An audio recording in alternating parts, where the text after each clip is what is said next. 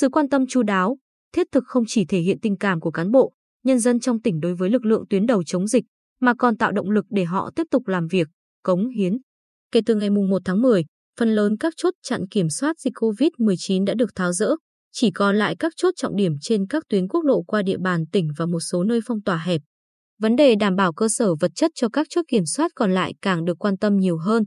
Theo Thượng tá Đỗ Minh Chiến, chỉ huy trưởng ban CHQSTP Quy Nhơn, đơn vị đã tham mưu cho Ủy ban Nhân dân thành phố trong việc thành lập khung quản lý, đảm bảo cơ sở vật chất cho các chốt kiểm soát, nhất là ở địa điểm mới hình thành như điểm giao nhận hàng hóa tập trung trên địa bàn phường Bùi Thị Xuân.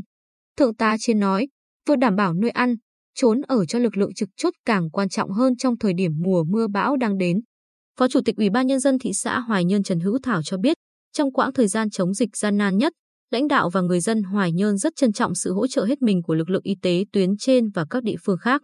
Dù khó khăn, chật vật, nhưng thị xã vẫn cố gắng chăm lo cho lực lượng tuyến đầu, bố trí các khách sạn, nhà nghỉ dọc quốc lộ 1A làm nơi ngủ nghỉ để các anh chị phục hồi sức khỏe.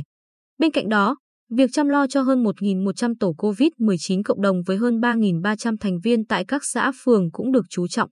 Để thể hiện sự quan tâm cụ thể đến lực lượng có nhiều đóng góp thầm lặng vì cộng đồng này, đến nay 100% thành viên đã được tiêm vaccine phù hợp với lứa tuổi, tình trạng sức khỏe. Giám đốc Sở Y tế Lê Quang Hùng chia sẻ rằng, suốt thời gian chống dịch COVID-19 đã qua, lực lượng y tế nhận được sự quan tâm đặc biệt của lãnh đạo tỉnh, mặt trận, các ban, ngành, hội đoàn thể.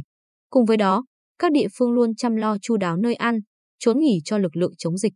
Ông Hùng nhận định, kinh phí mua sắm trang thiết bị chống dịch, trang bị bảo hộ cho nhân viên y tế làm việc luôn đảm bảo kịp thời.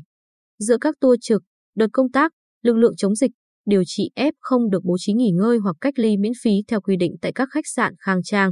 Đặt trong hoàn cảnh, điều kiện kinh tế xã hội hiện tại của tỉnh, các hoạt động, chế độ hỗ trợ như vậy là quá tốt. Đợt dịch thứ tư bùng phát trên địa bàn tỉnh với những ca bệnh đầu tiên ở thị xã Hoài Nhơn. Chị Lê Thị Mỹ Hạnh, cử nhân xét nghiệm khoa xét nghiệm chẩn đoán hình ảnh thăm dò chức năng, Trung tâm Kiểm soát Bệnh tật tỉnh, cùng các đồng nghiệp được điều động hỗ trợ cho Hoài Nhơn từ giai đoạn đầu. Để lại con nhỏ mới 3 tuổi cho gia đình, chị vào tâm dịch với kế hoạch chỉ làm nhiệm vụ trong 2 ngày. Tuy nhiên, chuyến công tác đáng nhớ ấy lại kéo dài hơn 10 ngày. Không chỉ trực tiếp phụ trách khâu xét nghiệm RT-PCR, nhóm của chị Hạnh còn tham gia test nhanh ở những nơi tình hình căng thẳng. Làm việc liên tục với cường độ rất cao, nhưng ai cũng thấy ấm lòng trước sự quan tâm của địa phương, luôn coi mình như người nhà. Chị Hạnh chia sẻ, nhớ nhất là đêm gần cuối chuyến công tác, cả nhóm đi dòng dã từ sáng đến khuya. Kết thúc ngày làm việc, về đến Tam Quan Bắc, chúng tôi được chị em chuẩn bị cho mâm cơm nóng hổi. Thường ngày vội vàng chỉ kịp ăn cơm hộp, được bữa cơm ấm lòng như ở nhà nên ai cũng xúc động. Xong, không chỉ dừng lại ở bữa ăn, giấc ngủ, sự chăm lo cho lực lượng tuyến đầu còn thể hiện qua sự quan tâm đến đời sống riêng tư của từng cá nhân.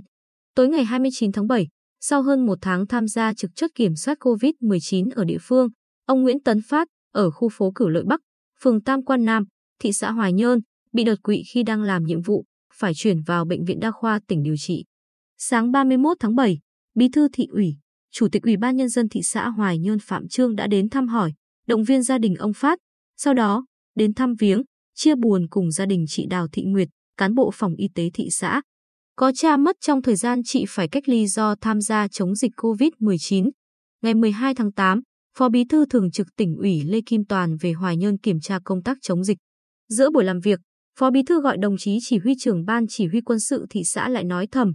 Xong buổi kiểm tra, đoàn công tác đến thăm gia đình, viếng đồng chí Nguyễn Anh Tuấn, chỉ huy trưởng ban chỉ huy quân sự phường Tam Quan mất trước đó mấy ngày do đột quỵ trong thời gian trực ở đơn vị. Vượt qua khỏi khuôn khổ của những cuộc thăm viếng, mỗi người tham gia lực lượng chống dịch cảm nhận được nghĩa tình của Đảng, chính quyền và nhân dân toàn tỉnh. Mọi sự đóng góp, cống hiến, hy sinh đều được trân trọng và đáp đền.